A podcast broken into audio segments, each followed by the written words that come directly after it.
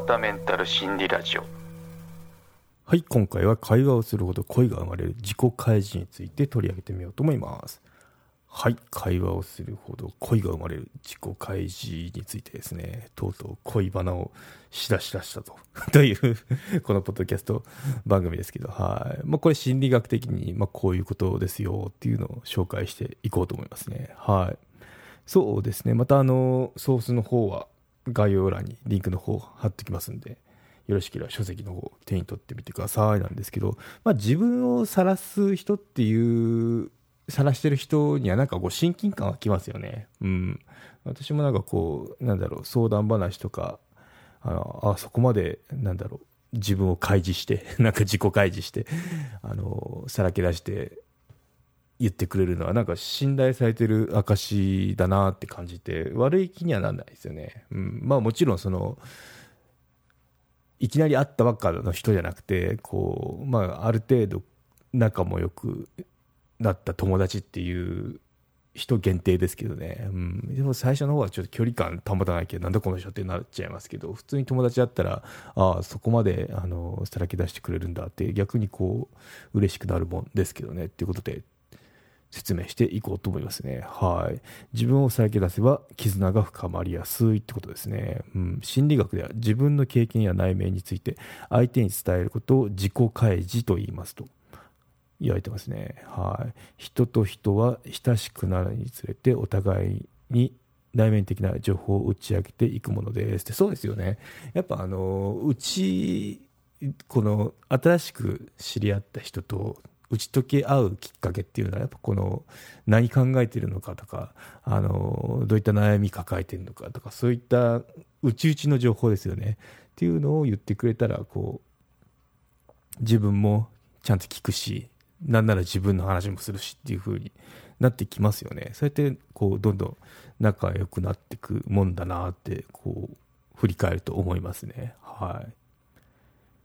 自分や相手の深い情報に関わるほどお互いに親近感が強まっていくことが分かっていますということで心理学的にもやっぱそうらしいですね。うんはい、逆に言うと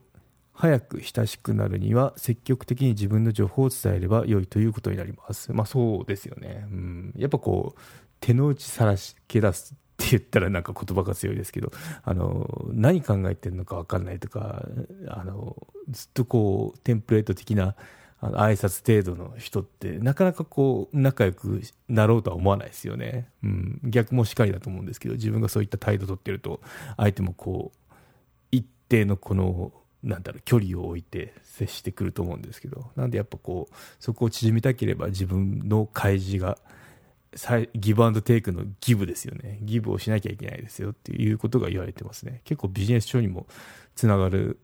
話ですよね。結構ギブ、ギブアンドテイクでまずギブをあなたからしましょうとかよく言われてますけど、自己啓発書で。これっていうのも心理学的にもこの通ずるものがありますよね。はい。そうですね。ただ、